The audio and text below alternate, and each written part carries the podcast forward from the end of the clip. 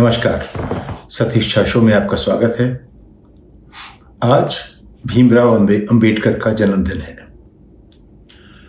उनके जन्म के आज एक सौ बत्तीस वर्ष हो गए और जब भारत के इतिहास में, आज के आधुनिक इतिहास में देखेंगे तो अगर जहाँ से शुरुआत की और जहाँ ख़त्म किया उस यात्रा को देखें तो शायद सबसे लंबी यात्रा अंबेडकर ने पार की थी।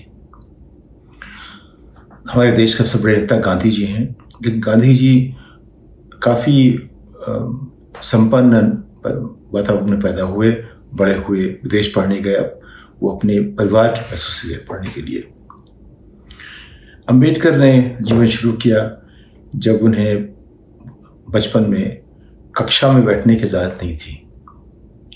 उनको पानी पीने के लिए अगर वो जो चपरासी पानी ना पिलाए तो बिना पानी के चलना पड़ता था, उनका दिन बिना पानी गुजरता था। और उनको जीवन भर, जब तक कि ब्रिटिश व्यवस्था ने उनको जगह नहीं दी और जब तक उनको विदेशों में जगह नहीं मिली, देश में हमेशा उनको सामना करना पड़ा ये अछूत होने का। अछूत होने में जो उनकी जो समझ थी गांधी से थोड़ा अलग थी।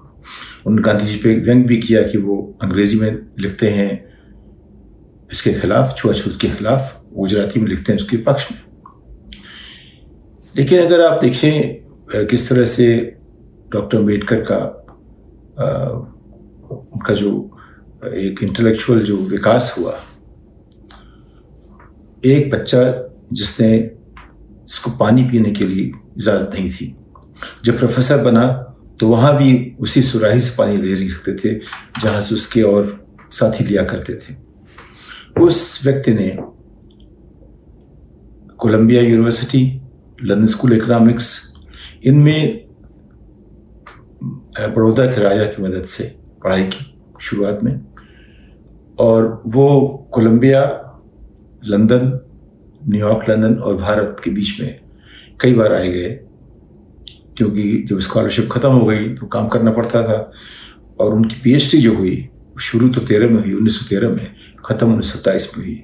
इस बीच में उन्होंने डीएससी कर ली लंदन से, जो उन्होंने एमए किए, और आ, आ, उनका जो विकास रहा, जो वैचारिक विकास, वो पश्चिमी सभ्यता से एक तरह से समझिए काफ़ी प्रभावित रहा। अगर आप देखें एक तरह से तो वो आज हिंदू धर्म के सबसे बड़े विरोधी थे। वो उन्होंने ब्रिटिश सरकार के साथ काम किया, वो शामिल नहीं हुए आज़ादी की लड़ाई में। उन्होंने अपने अपने नियम कानून बनाए, उन्होंने कई पार्टियों की स्थापना की, लेबर पार्टी की, रिपब्लिकन पार्टी की, और हमेशा कोशिश की कि दलितों की बात सबसे आगे रखी जाए। वो बैरिस्टर भी थे, उन लॉ भी प्रैक्टिस की, एक बार सवर्णों को उन्होंने बुरी तरह हराया भी और उससे काफ़ी उनकी चर्चा हुई। लेकिन ये देखिए कि ये वो प्रिंसिपल भी थे, प्रोफेसर भी थे, गवर्निंग बॉडी में कॉलेज के थे, और उन सब से निकलते हुए उन्होंने कई किताबें लिखी। केन्स के साथ उन्होंने बहस शुरू की, उनके विपरीत उनकी समझ थी। जो केन्स अपने ज़माने के सबसे नामी अर्थशास्त्री माने जाते थे, उनके खिलाफ उन्होंने भारतीय करेंसी के ऊपर अपना लेख लिखा। उनके सारे विचार किसी के भी सही नहीं होते, उनके विचारों में भी काफ़ी द्वंद्व था। लेकिन देखने की बात यह थी कि एक आदमी जो सबसे निचले स्तर से निकला, जिसको कक्षा में बैठने की इजाज़त नहीं थी, उसने कोलंबिया से पीएचडी की और लंदन स्कूल से डीएससी की, और दोनों जगह से अलग अलग एमए की डिग्रियां ली, और उन्होंने जो लेख लिखे वो इन्हीं सब बातों पे थे, छुआछूत पे, दलितों के बारे में। और इन सब से जो उनकी एक भावना बनी, उसके आधार पर उन्होंने कुछ एक किताब लिख डाली जिसके आधार पर संविधान की परिकल्पना की गई। और ये भी देखिए कि नेहरू ने उनको अपना पहला, देश का पहला कानून मंत्री बनाया, और कानून मंत्री बनने के नाते वो कॉन्स्टिट्यूएंट असेंबली के चेयरमैन बन गए। और फिर जो भी लिखा गया है संविधान में उसमें अंबेडकर की छाप सबसे ज़्यादा है, इसीलिए उसमें बराबरी की बात है। उसमें किसी भी व्यक्ति के ऊपर किसी भी तरह का एक तरह से कोई भी बोझ थोपना स्वीकार नहीं है। अगर हमारा संविधान काफ़ी आज की तारीख में प्रगतिशील है तो उसकी वजह अंबेडकर की शिक्षा अमेरिका और यूरोप में जो उनको बराबरी मिली जो उनको भारत में कभी नहीं मिली। तो अंबेडकर अपने आप में एक बहुत अच्छे उदाहरण हैं जिनसे हम सीख सकते हैं कि हमारे देश की कमियां क्या हैं, हमारे देश की संभावनाएं क्या हैं और हम कैसे अपनी उन संभावनाओं को अपने रस्म रिवाज धर्म जात इन सब के नाम पे जकड़े हुए हैं। आप मान लीजिए अगर अंबेडकर बाहर ना गए होते उनके विचार कैसे होते, कोलंबिया ना जाते, लंदन स्कूल ना जाते, उनके विचार कैसे होते। वही बालक है जो कि सबसे निचले स्तर पर आर्थिक सामाजिक हर तरह से वहाँ बड़े हुए और वहाँ से उन्होंने चूंकि उनको विचार उनमें एक प्रतिभा थी, एक उत्सुकता थी, खड़े होने की लालसा थी और किसी से कमज़ोर हो, नहीं होना चाहते थे वो।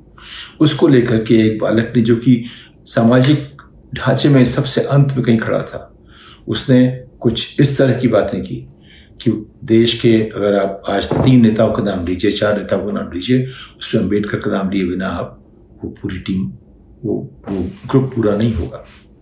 गांधी के बाद मेरे हिसाब से अंबेडकर भारत के सबसे लंबे दौर में सबसे ज़्यादा प्रगतिशील और सबसे लंबी लड़ाई लड़ने वाले और सफल नेताओं में उनको माना जाना चाहिए। बहुत नेता हुए, उनको हम आगे पीछे की बात नहीं करते, उनको एक सीढ़ी पर रखने की बात नहीं कर रहे हैं, लेकिन अगर आप देखें कि उन्होंने किस तरह अकेले कहाँ से शुरू की लड़ाई और कहाँ तक पहुँचे तो अपने आप में वो भारत के सबसे बड़े नेताओं में से एक हैं। और गांधी के साथ अभी तो अब लोग आजकल कोशिश कर रहे हैं उनको गांधी को हटा के उनकी स्थापना की जाए, वो उतनी ही गलत होगी जितने की अगर किसी भी एक बड़े नेता को हटा के दूसरे की स्थापना की जाए। तो वो बात बात उस बात की नहीं है कि अंबेडकर और गांधी में कौन बड़ा है कौन छोटा है, लेकिन कुछ चीज़ें समझनी पड़ेंगी। वो हिंदू धर्म के उस पर जात पात के बहुत बड़े विरोधी थे। उन्होंने कहा कि मैं हिंदू पैदा हुआ हूँ, हिंदू मरूंगा नहीं। उन्होंने देख उन्होंने कई बार सोचा कि वो सिख बन जाएंगे, लेकिन सिख बनते तो ब्रिटिश सरकार उनको जो एक अछूत की जो प्रिविलेज होती वो ना देती। उन्होंने कांग्रेस में कांग्रेस के साथ समझौता किया क्योंकि वो काम करते थे साइमन कमीशन के साथ, अंग्रेज़ों के साथ काम करते थे, क्योंकि अंग्रेज़ों ने उनको छुआछूत महसूस नहीं होने दिया। अंबेडकर ने मैकाले की शिक्षा का समर्थन भी किया। उन्होंने कहा मैकाले की शिक्षा जो है उसने गरीबों को एक जगह दी, उनको सबको उठने की जगह दी। अगर हम उस तरह बढ़ेंगे तो जो दलित है वो आगे बढ़ जाएगा और इसलिए जो हैं जो सवर्ण हैं जो ऊंचे जाति के लोग हैं वो उसका विरोध करते हैं आज की तारीख में, ऐसा अंबेडकर का मानना था। तो अंबेडकर को अगर देखें तो अंत में उन्होंने कहा कि मैं अपने बुद्धिज़्म पर अपनी किताब लिखूंगा, जब पूरी होगी तो बुद्ध धर्म में चला जाऊंगा। वो पूरी नहीं कर पाए, लेकिन उनके मरने के बाद उनको धर्म परिवर्तन किया गया उनका बुद्ध होने का। वो कई बार स्पीच में बुद्धिस्ट सभा में गए, उनके बेटे आ, आ, वो भी बुद्धिस्ट हुए, उस बुद्धिस्ट भारतीय सभा के वो अध्यक्ष बने दोनों ही। तो उनका जो जीवन है अपने आप में एक ऐसी जगह से शुरू हुआ जिसकी कोई कल्पना नहीं कर सकता था, जो भारत के जो भाग्य विधाता हैं जो भारत के बारे में सोचते थे बड़े नेता की तरह, वहाँ से शुरू किया उन्होंने। उनका विरोध गांधी से भी था और उन्होंने उनका विरोध कांग्रेस से भी था। उनका विरोध सबसे था जो सवर्ण थे, जो हिंदू की श्रेष्ठता की बात करते थे। आज के माहौल में एक जैसे मोहन भागवत की एक, एक टिप्पणी आई है कि पंद्रह साल में ये देश अखंड भारत बन जाएगा। ये परिकल्पना जो है अपने आप में एक सपना हो सकती है। आज की तारीख में अखंड भारत बनने के लिए आपको पर्शिया से लेकर के कंबोडिया तक भारत को ले जाना पड़ेगा, नेपाल से श्रीलंका तक, पाकिस्तान से कश्मीर सब कुछ, उस पर ऐसा हो नहीं सकता। लेकिन इस तरह की बातें करके वो क्या करना चाहते हैं ये बात समझ नहीं आती है, क्योंकि दुनिया उन सबसे बहुत आगे बढ़ चुकी है। और इसमें हिंदू राष्ट्र या अखंड भारत की जो परिकल्पना है वो एक ज़माने में ठीक रही होगी। आज के समय में व्यक्ति की आज़ादी और व्यक्ति को व्यक्ति बनने देने का, उसकी अपनी जो संभावनाएं हैं उस सीमाओं तक उसको तरक्की करने देने का या बन जाने का जो एक माहौल बनाने की बात है वो बड़ी बात है।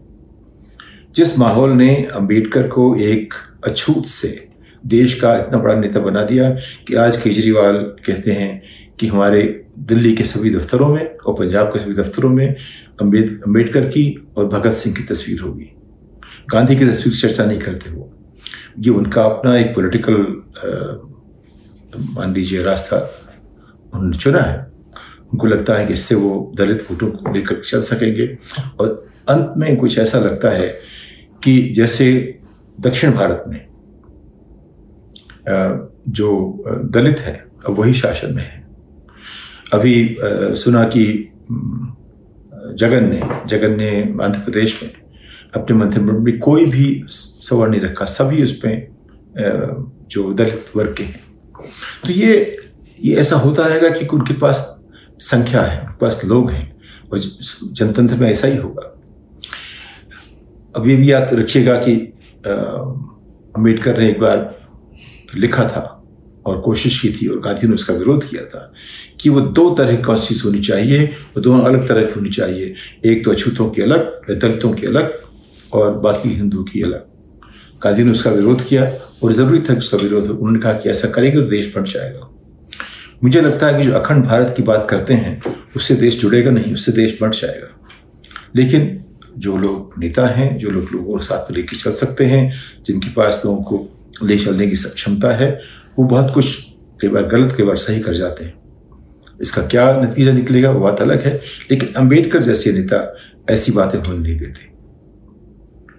न गांधी न अंबेडकर, जो भी लोग देश के बड़े नेता हुए हैं वो ऐसी बात स्वीकार नहीं करते। तो अगर अंबेडकर को देखें तो उनसे सीखने के लिए बहुत कुछ है। एक तो पहली बात कि शिक्षा से कितना बदलाव आ सकता है, उसकी एक जीती जागती प्रतिमूर्ति है अंबेडकर। जो आपको कहीं से कहीं जाना हो वैचारिक स्तर पे, आ, सफलता के स्तर पे, अगर सफलता देखिए उनकी, उन्होंने जो मुंबई में घर बनाया उसमें पचास हज़ार किताबें रखी गई। आप ये सोचिए कि कहाँ से आए थे और ऐसा घर बनाया जहाँ पचास हज़ार किताबें हों। उनके आ, उनको मंत्रीपद का ओहदा जब भारत आज़ाद नहीं था उसके पहले से मिला गया मिला था। अंग्रेज़ों ने उनको मंत्री बनाया था और उन्होंने सत्ताईस मान लीजिए पीएचडी की और करीब बत्तीस सैंतीस के आसपास उनको मंत्री पद मिल चुका था। तो यानी कि उनकी प्रतिभा को सबने स्वीकारा, सबने पहचाना और उनके पैम्फलेट्स थे, उनकी किताबें थी। और अमर्त्य सेन भी कहते हैं कि उनका जो योगदान है अर्थशास्त्र में अपने समय के हिसाब से वो काफ़ी जीवंत है और उस उसकी उसमें उसके ऊपर कोई उंगली नहीं उठा सकता, ऐसा अमर्त्य सेन तक ने कहा। तो अंबेडकर अपने आप में एक बहुत बड़ी मिसाल है देश में कि हम किसी बालक को किसी बालक को क्या संभावनाएं दे सकते हैं। और आ, उनके नाम पे बांटने की ज़रूरत नहीं है, उनके नाम पे एक जो संभावनाएं हैं उसके साथ आगे चलने की ज़रूरत है। उनके उनके नाम पे बराबरी की ज़रूरत है। वो बिल्कुल आ, किसी भी तरह के आ, आप ये कहिए गैर बराबरी के विरोधी थे और वो बहुत ज़रूरी है। वो जब जिन्ना ने एक बार जो एक पैम्फलेट लिखा तो उन्होंने कहा कि जिन्ना साहब ने जो मेरी बात दे दी है, हमारे लोग उनसे उनके साथ जो उन्होंने कहा है उसके बीस गुना ज़्यादा इसके हकदार हैं जो जिन्ना ने कहा है। तो वो उन्होंने हमेशा अपनी जगह ये सोच के बनाई कि जो गरीब है, जो छूट गया है, जिसको समाज ने बिल्कुल तिरस्कृत कर दिया है, उसे कैसे आगे बढ़ाया जाए।